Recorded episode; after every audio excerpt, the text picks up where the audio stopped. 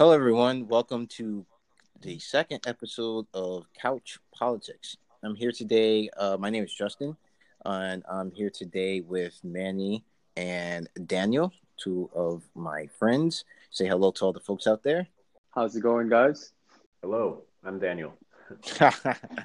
and um, so today we're going to uh, talk about the current uh, group of Democrats that are running or planning to run in 2020. We're going to talk about at least eight of them today, or at least briefly look at um, who they are and and basically some of their stances and whether or not we think that they will um, or have a possible chance of actually getting the nomination for the Democratic Party. So, um, first one we'll talk about is Pete uh, Buttigieg, I think his name is. Um, he is a mayor of South Bend, um, I believe it's um, Indiana. Um, he's from the Midwest. He's the first openly gay candidate running for the Democratic Party. Um, he's a millennial at 37, so he's just two years over the minimum um, age you have to be. Uh, basically, he is looking to bring some youth to the White House. He's the first veteran of the Afghan War, served as a Navy Reserve officer. Um, and basically, he said that he's a good candidate because he won in a in a um, he won his his mayorship um, basically in a place where it was mostly conservative. So he thinks that he has a has a chance. Some of his quotes are that we can look for greatness in the past, but right now, um, the country needs a fresh start. Uh, then there's Julian Castro. Um, he's the former Secretary of Home Urban Development. Um, he's the ch- children of immigrants, former mayor of San Antonio. He made a keynote speech for Obama in 2012 at the um, Democratic National Convention. Um, he was in the running for Clinton's VP, but of course she didn't choose him. Um, and so far, he's the only Latino to um, put forward his uh, candidacy for the for the uh, nomination. Um, he is of Mexican American heritage, but he isn't fluent in uh, Spanish, so uh, he's been using Rosetta Stone um, so to to learn some more.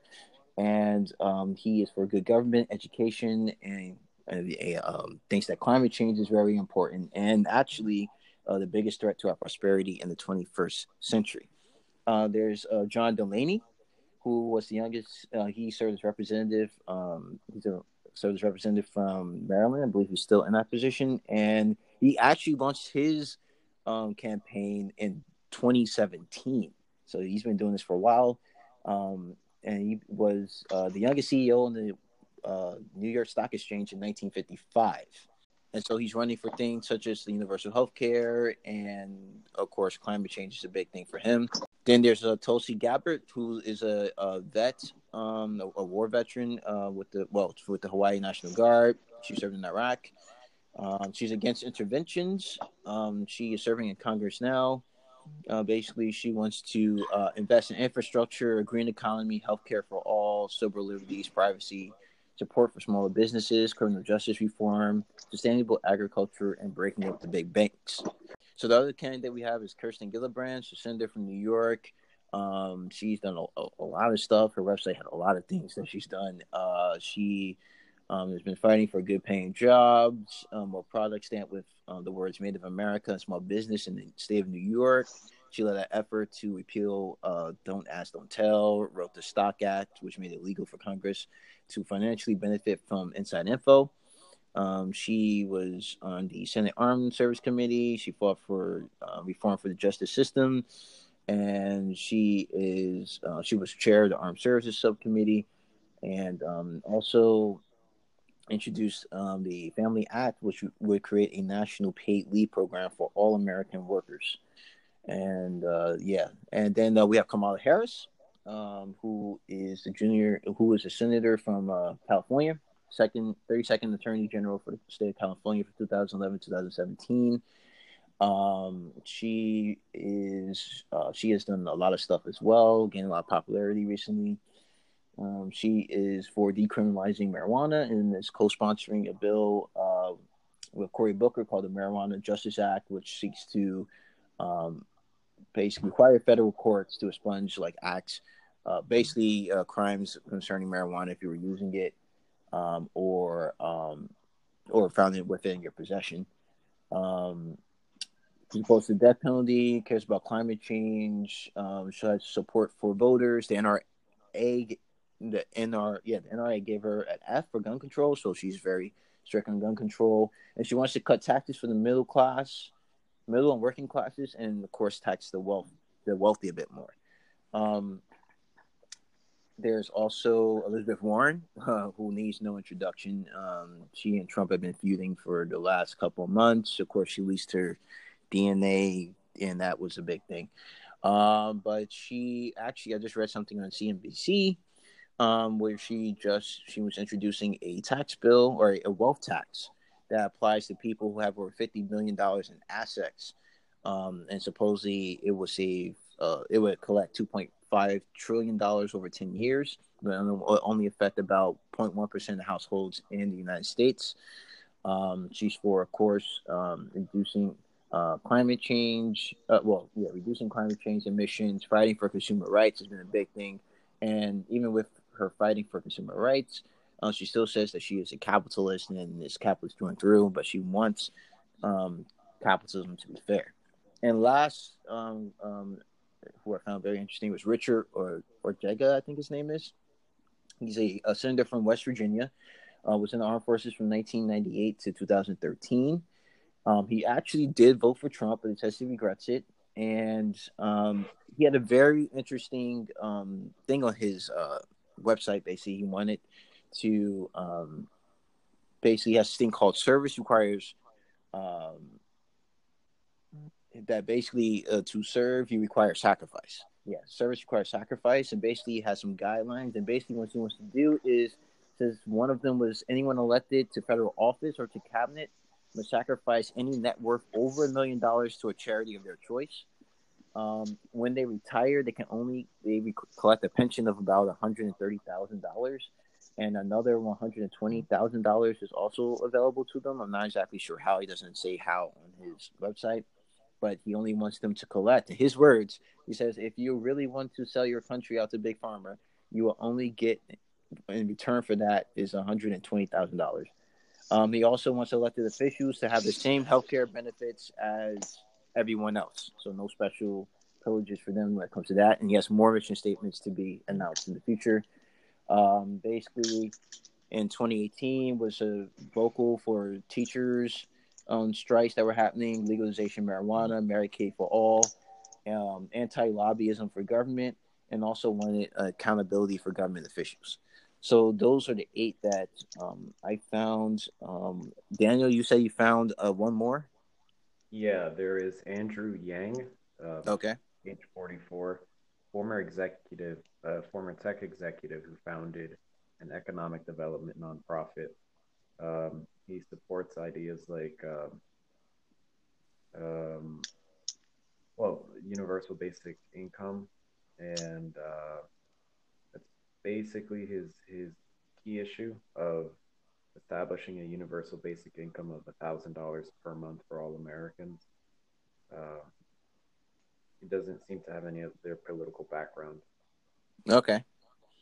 So so that's the field so far, and I think there are like some other people who may be running um, soon, um, but those are the big names that we have so far. So basically, I'm going to start with you, Manny. What do you think about the current crop of uh, uh, Democrats stepping up and saying that they want to run in 2020? Well, I think from that list, um, there's only two people who are serious uh, contenders. I feel like like the true like contenders have yet um, have not yet announced their candidacy. Um, like I see like Kamala Harris having a chance, but um, and Elizabeth Warren, but that, that's pretty much it. Like I see no one else having a chance uh, at the presidency um, from that list that you mentioned. Okay.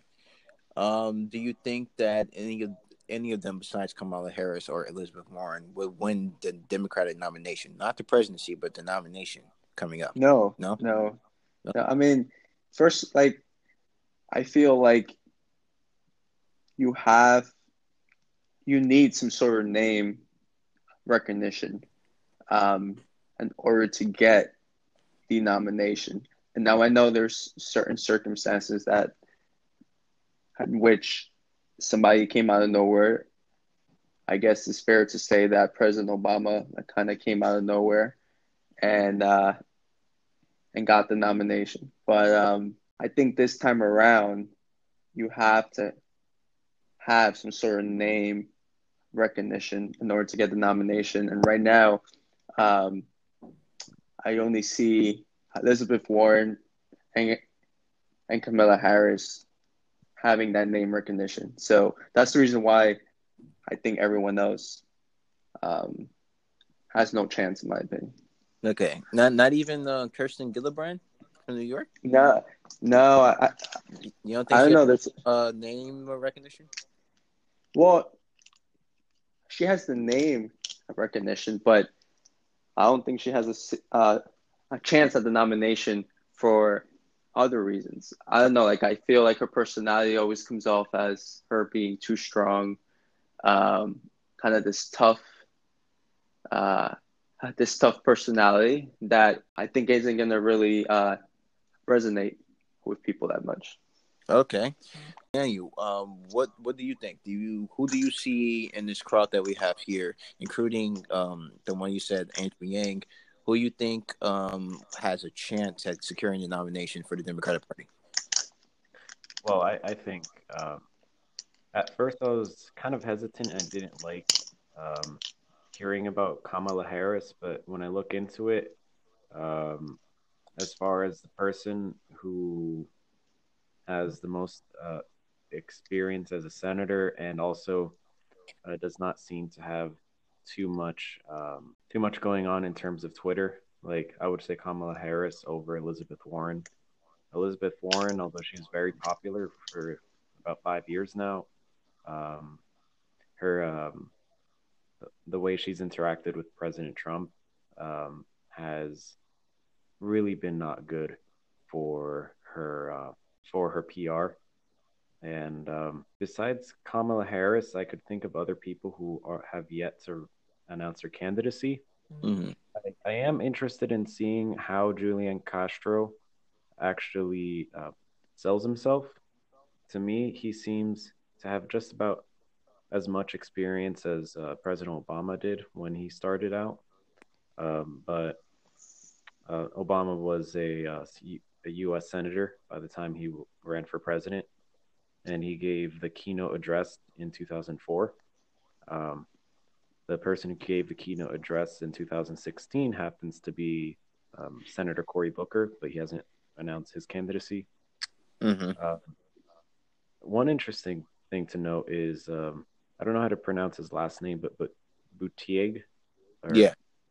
He, um, I actually know somebody from the town that he was mayor in, so he seemed. I saw an interview with of him um, in uh, Chris Hayes show, mm-hmm. and he seemed pretty commanded. Um, I guess he commanded the interview pretty well.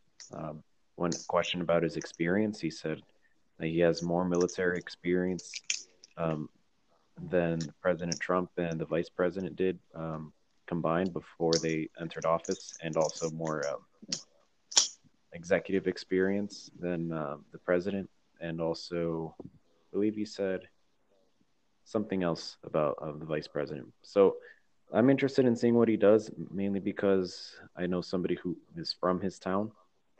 But yeah, I have one criticism mm-hmm. from him though. Um, the fact that he said that he kind of conquered a Republican, uh, you know, a Republican area or state, or I mean, he's the mayor of a city, but right. Like if you ever go to South Bend, South Bend isn't really a conservative city. I mean, like you have, uh, um, that's where Notre Dame is, which I mean, we all know most universities lean to the left. So I'm sure, I'm sure, I'm sure that the students voted for him and the city itself is not really a conservative city, so I won't like give him the trophy on that necessarily as right as coming off as some sort of uh, you know, of sort of like a Republican voter, uh, a conqueror in a way. Right. Okay. No, Right. Okay. So um, and and and Yeah, go actually, uh, I kind of um, what's her name? Uh, Atosi yeah, Tulsi Gab- the Gabbard. Yeah. Um, like I also believe that that physical appearances matter, Okay. and based on her physical appearance, I feel like it helps her because like, like she's younger, she's an attractive female, and I think that helps too when it comes to voters. Okay. So for for me personally, this is this is how I see it. And I, I basically agree with with you on the fact that Kamala Harris and um, Elizabeth Warren seem to be the strongest in the crop so far. Um, with Pete uh, Buttigieg, um, I think that he is still a bit too too green at this point for a lot of voters to get behind him.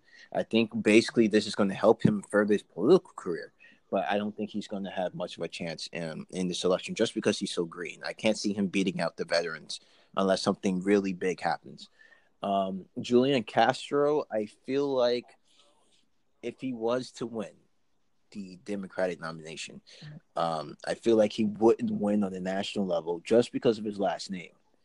Um, I think it's too easy for people um, who may not really pay attention to politics and maybe just hear the periphery, to hear the name Castro and immediately put that with communism, especially since people, the Democrats are going to be pushing pretty progressive things, whoever is going um, forward. I think that's going to be a bit too much um, for on a national level for him to to get enough people behind him, um, especially people in the middle, perhaps. Uh, John Delaney has been running for supposedly announced his candidacy in 2017, and I'm just not hearing about him. So that's a failure. Um, Tulsi Gabbard, she herself, um, she has a little. I think she she her one part of her family was in something that I think was like the Alliance for Marriage or something that was was against gay marriage. So that's going to be something that hurts her moving forward with progressives. So I think she's out of the running too. I don't think Yep. she can win without having a majority. I don't think any candidate can win without having a lot of progressives behind them. So unless she can somehow navigate around that, I don't think she's got it. Um, Kirsten Gillibrand, um, maybe she would be like my number three spot, just because I think she has New York behind her, and, and New York carries a lot of weight. Um, she's actually done. Look, she has a lot of things that she's done. Uh, so she has like some experience to back her up. So I think she's she is a candidate. So I'll put her at least number three. Uh, Kamala Harris, I think, is another great candidate. Um, I really don't see anything stopping her going forward, but I think moving forward um, onto the national stage, I think for any of these candidates, unfortunately, it's going to be, I think, being a woman is going to be something that may hold her back um, from pulling some people from the from the right or from the left too, who may be um, not so happy about having a woman politician as a president. I think that may hurt her, but who knows? Maybe um, things blow her way and she's able to overcome that. Uh, Richard Ojeda, um, uh, he has the most interesting one, but uh, candidacy. I like some of his service required sacrifice mission statements, but if you voted for Trump, that I think that's an automatic no, no, no kill. No one's going to give you the time of day. Um, and Elizabeth Warren, um, actually, I, I think she's dead in the water too. To be honest, um, actually, I'll put her as number three, Kirsten Gillibrand, so over her, just because I feel like the whole DNA thing that came out, Trump already um, basically has her with the whole Pocahontas thing. Um, I think I don't think she's going to be able to. If she makes gets the nomination, she's going to be able to pull up against Trump at all. Um, unfortunately, so that that I I, I kind of agree that Elizabeth Warren and Kamala Harris are the two big ones, but I think you also right now have to include Kirsten Gillibrand in there too. Well, I was gonna ask, um, like, which of these candidates, like, you guys think, um, can pull, like, Republican voters, like, you know, can bring in any Trump voters to the left? Which of those candidates? Right, so basically, who who do you think is going to be the more attractive for someone Who's gonna- Republican, Right. Republican in the past, but Right. want to change Who's going to be more attractive for a Republican voter who who um you know, Who's the doesn't want to vote for Trump. right? Um, Dan, you want to go first? Well, I don't know who, but I know one thing that they need to focus on. Um, so when you look at a lot of these Democratic uh, positions, let's say if I look up on Wikipedia the Democrat positions, I see uh, um, ta- things about environment, things about drugs, um, abortion, and healthcare, immigration. One of the things that made Obama popular among people who who vote for Trump is the that he um, actually went um, he went and met with people he, uh, who were losing their jobs due to um, jobs going overseas. So I think the the person who focuses on that job problem with um, I, I, would say the working class, or as some people have said, the white working class. Um, I think if a candidate actually addresses that, and it would make them more uh, popular among Republican voters. Um, for me, I think that like um, I, I think that the person is, is really hard because with this with this group of people, I, I feel that most of them don't will have a very hard time pulling over, especially since a lot of them, almost all of them, in some way or form, deal with or talk about climate change. I think the only one that didn't have that as a big part of his platform was Richard Ojeda. Um, I hope I'm saying his last name right. Um, but every all the other ones were basically saying we have to find some way to fix climate change. And for a lot of Republicans, climate change isn't happening. It's not a big deal if it is happening, or if it is happening, it's not man-made um, problem. So whatever. Um, but I, I, I don't know. I mean, I, I feel like a minority candidate um, isn't would, probably wouldn't pull have that much of a pull. I don't think that a woman candidate would have that much of a pull. So uh, of this crop, I, I find it very hard for any of these to kind of pull. If anyone, it probably I think Richard Ojeda maybe, and only because he's a veteran. Um, he's from West Virginia. He voted for Trump last election, but um, I don't think he has any chance of winning the nomination. Yeah, like I believe that in order for a Democratic candidate to win the presidency, they have to run on the issue of jobs and the economy.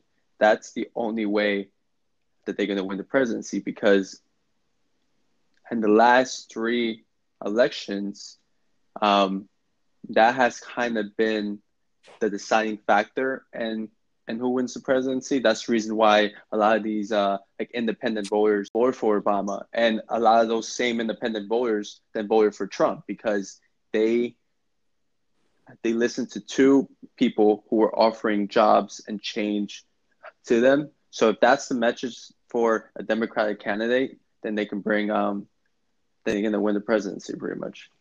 Um, I mean, I, I, totally agree that jobs is one of the main issues. Another thing that I noticed and I remembered from the Obama um, Obama's um, primary election is that he also campaigned on being the president of not the blue states of America or the red states, but the United States. So I think people who have a record of being divisive or or partisan may not hold well. Um, I know. So Elizabeth Warren, for a lot of the um, things that she's done that makes Democrats happy, I've seen also her um, being uh, very uh, well put in a very negative light in in Democrat in um, in right wing media and things like that. One thing that I just thought about, and one thing I just noticed is that, um, as I know you mentioned him before, Julian Castro. He was the former housing secretary. I think if if anything, he has some sort of um, inside knowledge about how it is for the everyday person and how complicated it is to actually make things affordable. Um, no, I was going to say that, like, I think Daniel brought an interesting point, um, and kind of Obama saying that he wasn't president of of of the blue states, the red states. Like I think also that candidates who kind of bring a sense of of patriotism. Um, those candidates also tend to win. Like, I mean, Trump's slogan was "Make America um, Great Again." It kind of um, made some Americans feel proud again to be Americans. Okay, so now this uh, uh, assumes, of course, that this candidate wins the Democratic Party and that he makes or she or she makes it to the can the you know makes it to the president the presidential run. Um, but do you think that any of these people can win Democrats over? Because that's what have to win first. And you see a split between the establishment, moderates, um, and progressives. So um, a, a candidate now not only has to kind of uh, appeal to the establishment, but he also he or she has to also um, has to also appeal to the progressive side as well. And what we're seeing is we're seeing a lot of Democrats have really progressive platforms that they're running on. All right, so we're going to go ahead and take a quick break, and we'll be right back after a word from our sponsor. So, Daniel, there were some candidates that you thought may not be able to uh, get the the the the, the um, Democratic nomination. Um, who are those, and why do you think so? All right, candidates who will not be able to get the Democratic nomination. Um, well, I, I suppose I am thinking that a Democrat who can't get the Demo- uh, Democratic nomination will be too heavily into, will be too heavily establishment or too heavily left. And um, so I think it's kind of a who is too much like Hillary or too much like Bernie. Um, I think that uh, Elizabeth Warren is um, very left. i am really curious as to see what everybody how everybody um, dukes it out on the debate stage. Well, yeah, um, it's quite interesting because she just announced this wealth tax, you know, not too long ago. One percent of Americans, according to CNBC, one percent of Americans uh, in the U.S. actually receive twenty percent of the total income in the United States, while one percent of Americans uh, receive or have forty percent of the total wealth in the United States. So it seems by this wealth tax, you're kind of dipping into like a bigger chunk of the pie but it sounds very, very progressive. I would say even a bit more progressive than even what AOC has said. Right, right. I mean that that sounds like not only does she want to tax your what you take home from your job, but she also wants to tax what you got in the bank already. Yeah, she wants to tax. Well, okay, so you got capital assets, you got houses, you got you know, so that that's a lot. That's a lot of extra money. Uh, right, I think dipping into. I mean, still only affect supposedly according to CNBC 0.1% of households in the United States. Um, but yeah, they want to use, of course, this money to fund, you know, different stuff. Um, so, well, well, I, I wonder if there's any sort of um, analogous policy in other countries, and see, I wonder if that is a policy that has been successful in different places. A person that I think that um, that wouldn't win, well, the Democratic nominee nomination is Gabbard because of her um, what appears to be um, anti-gay stances in the past. Well, very explicit anti-gay stances in the past, and also, um, well, I think that um, Buttigieg is going to have a difficult time, at least if he got the nomination, um, to win over voters on the other side because he's openly gay, and I'm not sure what the state of the country is at this point to, mm-hmm. to support an openly gay uh, candidate. Um, as I said before, with Warren and Gillibrand, at least I've I've heard, I guess the more uh, the more mud I've seen being thrown around between a candidate and Trump, the less likely I feel like they would win. Um, I I still continue to see um, Harris as like Kamala Harris as sort of a no nonsense candidate who um, has a lot of experience as an attorney general, and I think that would be very valuable. Um, Let me tell you something. Like for the exception of those um, top two candidates mm-hmm. that you said, Justin, like I don't know, like everyone else like just bores me. Like I don't know, like there's nothing, nothing exciting about them. That that kind of no, I don't find nothing exciting. I mean, it could be yeah, because I like barely know. Yeah, I barely know things about them, but as of right now, as of right now, there's nothing that kind of encouraged me Right. to vote for them if the election was today. Um, and yeah, and so yeah, I mean, like I know things will probably change, right? But once these people like, are on a debate, Like when they were under the ah, Right. a debate stage of yeah, yeah, you know, it's gonna be a different story. But right now, there's no one that kind of, you know, Okay, yeah, but and me, for really. you, you think that that that, that nominee hasn't actually said I'm going to run yet, right? yeah, like like for me, that nominee is Joe Biden. That's the only candidate I see that kind of excites both sides of the Democratic Party, both like the progressives and more conservative uh, Democrats. Um, you hear young people all the time like talking about if um, how much they love Joe Biden, and especially because of his whole um, initiative on sexual assault and things like that.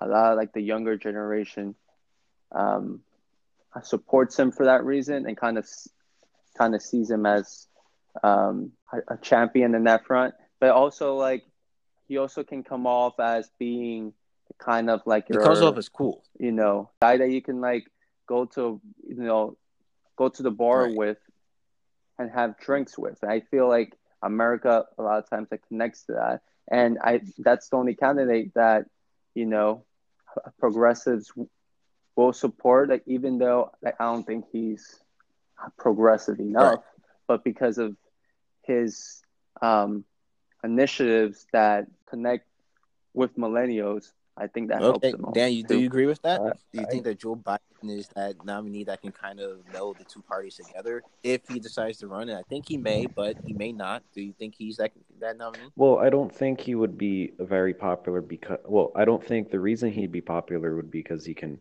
unite both um, parts of the Democratic Party. I do view him Mhm. as somebody who's is establishment, who he, um, I, I, I agree with Manny that that the thing that has that I forgot about was his initiative about um, about sexual assault. I think that's very important. Uh, I don't Mhm. see him as somebody who is progressive enough to to um, rally up the people who have been excited by Bernie Sanders. I I do think he would be uh, if he were to run, he would immediately just out of name recognition alone um, get uh, a ton of the vote, uh, a huge portion of it. Uh, but Right. I I don't think he's ever And I- really spoken about his policies explicitly.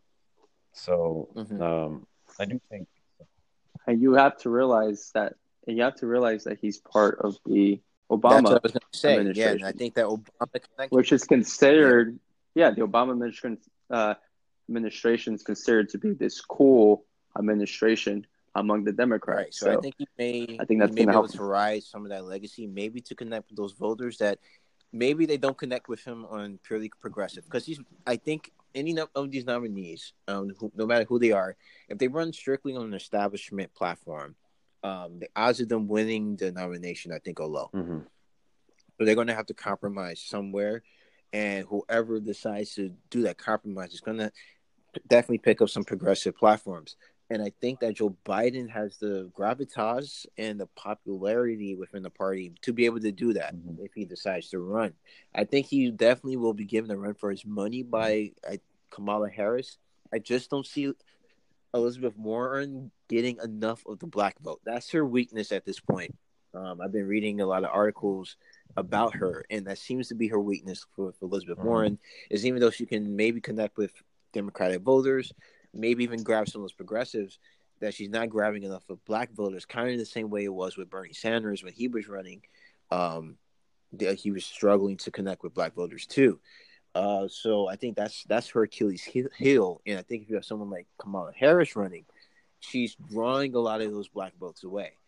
Um, away. because I have let's be another question.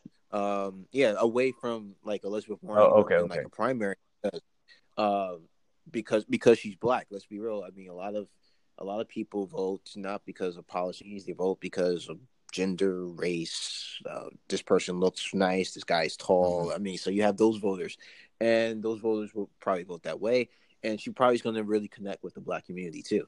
Uh, what were you going to ask them, Manny? No, I was going to ask.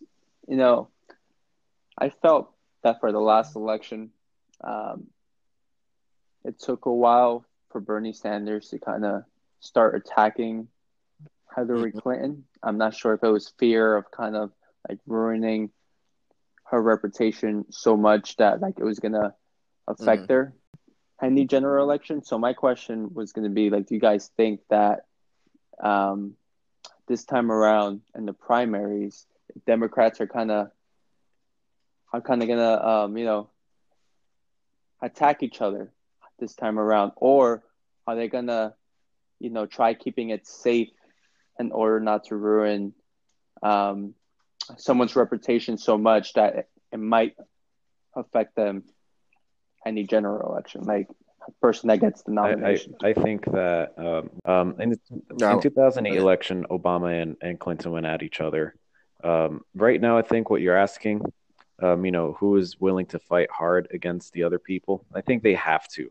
You know, first off, you have to. I agree. You have to be. Uh, the Democrats have to be willing to kind of tear into each other uh, make each other tough. I mean, because if you're not willing to like like if you're not willing to tear into each other, I don't think I don't think you have to be you should savage people like Trump savage Jeb um, Bush, but um, I do think that they need to be willing to be tough because they're going to run up against Trump unless uh, something catastrophic happens where he can't run for president. Um, you know, and who do I see leading a successful campaign against Trump as far as um, mudslinging goes? I can I can kind of I can kind of see Joe Biden being able to have that sort of um, popularity among uh, at least among people who who look at memes and being able to if I'm not sure he'd have to get a good PR team um, running to to try to deflect some of the things that uh, Trump would throw at him. Um, Warren could not do that. Um, Definitely not Pocahontas. She's already labeled Pocahontas. She's no, and, and I mean, I do think that there is a concern if they kind of like ruin their reputation or kind of attack each other so much to the fact that um, like it gives Trump like talking points mm. to to ruin the person that runs against them. So let's say if, if Kamala Harris, if things come out about like Kamala Harris and the other candidates are exposing it in order to get the nomination. Right. But let's say Kamala Harris still gets the nomination, then there is a concern that now Trump has these talking points, especially Trump, because Trump, I mean, like that's his game. Like his game is to grab a mm-hmm. person's weakness right. and and kind of and kind of expose it like every day through through the media and through Twitter. So I do think there is a concern. I do believe that they should attack each other, but at the same time, um, I think Trump would love that because it will give him some talking. Right, and and I I think was was probably going to happen. I think you're going to see because uh, remember when Trump joined this whole thing, he was the he was the basically the odd man out, the one that people weren't really giving much uh, a chance of winning. So he had nothing to lose essentially. So I think the ones that are really going to be coming for each other are going to be the ones that don't have much to lose in this in this race. Um, I think that's going to be like the Tulsi Gabbards, the um, maybe Julian Castro, who basically are trying to make a name for themselves on the big big stage, but aren't really big yet. I think people like Kamala Harris um, and Kirsten Gillibrand and Elizabeth Warren go and attack each other on stuff, but maybe not go so much for the little person. Um, or maybe they do just to get them out the race early. Well, who knows? But I think what what was going to happen is, um, I do think that these candidates are going to go for each other. I think they may may hold back, but I think on certain things they're going to have to go for each other because it's the only way where they can kind of expose weaknesses, and then that person can actually try to fix it before they go into say like a debate with President Trump, where you know essentially um, all that matters is the memes that come after it and the buzz that people make about how you know how good uh, Trump made them or how bad Trump made them look on stage. I mean that's essentially what happened with the last. One thing, And one thing like I am excited for this time around is the fact that we have so many candidates that are running for the mm-hmm. Democratic mm-hmm. Party. Uh, last time it, I mean, I know in the last election, I think there was technically what like seven or and six. nobody remembers them. But I, and I, no I one remembers them. The whole time there was yeah, two people. Remembers Bernie there's only and Hillary. Like, yeah, like there's only two people, and like I feel that it's healthy to have more options to choose from and more talking points to listen right. from rather than listening to two people who by the way one was more of an establishment democrat and the other one was really progressive right. but now we might hear from from people who are an establishment or a progressive but at the same time might be a combination of both of those things so so I'm going to hear from both of you. Which way do you think the Democratic go, Party goes going forward? Do you think that they go more progressive, or do you think that they go um, more establishment, less progressive? Do you think they go more progressive or less progressive growing into the general election? I think in order for them to win, they should go conservative. And I think they will more like establishment and leaning towards um, the mm-hmm. conservative mm-hmm. side because this country is not ready. This country as a whole is not ready to go um, progressive. So far right. to the left, yeah. I mean, listen, that's the reason why people voted for Trump, and and the fact that um, the Senate is still Republican half the country is not ready to go in that direction. So I feel like Democrats should um, put the brakes on a bit and not go that far left yet. Yet, okay. So you think you think they should buy their time and then go left? Well, I mean, not necessarily. I mean, it might be the healthiest thing just to mm-hmm. stay, um, you know, more less left. If that makes right. any sense. Um, but don't you think that like force? Don't you think that change only comes like if you basically force it through? Like instead of saying wait, let's wait for well, it. I mean, yeah. Don't you think you have to kind of just go for it? Well, but the thing is, the thing is, it's yeah. If if fifty percent of the country was for it, but we live in a country where there's 2 mm-hmm. sides, and unfortunately, in order to win elections, we do need to cater to some of the things of the other side. Like that's the reality of it. If not, we'll never win, or we'll never win for a long period of time because um, we can't force people who have a certain belief system to then switch automatically and and go so far left. I feel like it's something that they have to um, it, something bring that, the brain bit by bit and not just force right. upon yeah i mean i mean listen like half the country is pretty conservative still in my opinion so you can't expect um 20% of those 50% to just switch and become you know socialist and things like that like you need to gradually um gradually bring it introduce like these ideas to okay. people. Daniel, how about you? Well, I think that we can go a smidge left. Um, I think that you you got to see some of the bipartisan accomplishments that Trump has has gone through and um, latch onto those. One specific thing that comes to mind is prison reform, sentencing reform. Uh, I, I definitely think that if uh, there are some things that we can work on without offending uh, people on the right too far, you know, things like prison reform, sentencing reform, um, things that uh, have affected uh, minorities in the past as far as um, redlining is concerned. Um, there's another thing. Uh, drugs, I, I do believe, is getting uh, more of a popular issue, especially because uh, um, conservative America is being is has an epidemic of certain um, opioid, opioid, opioid, epidemic. Yep, all of that mm-hmm. is it would be relevant uh, to talk about. I also think that um, there another thing that doesn't require you to another thing I don't think that um, would offend a conservative so much is um, protecting people, um, con- protecting consumers as far as pharmacy goes. Um, like there's parts of right that, big pharma and the huge prices that they that they do for for medications and stuff like that. Yeah, because as far as um, uh, so as far as our healthcare system, there are many things that we can work on that isn't just giving Medicaid, uh, Medicare for all people. I think that Mhm. those are things that Democrats should work hard toward.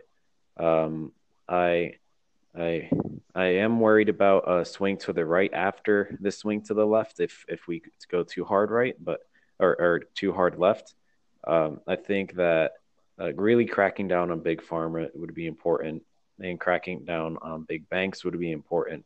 I'm saddened that that uh, environmental policy is somehow divisive. We have to actually lay it out and see what sort of companies does this affect.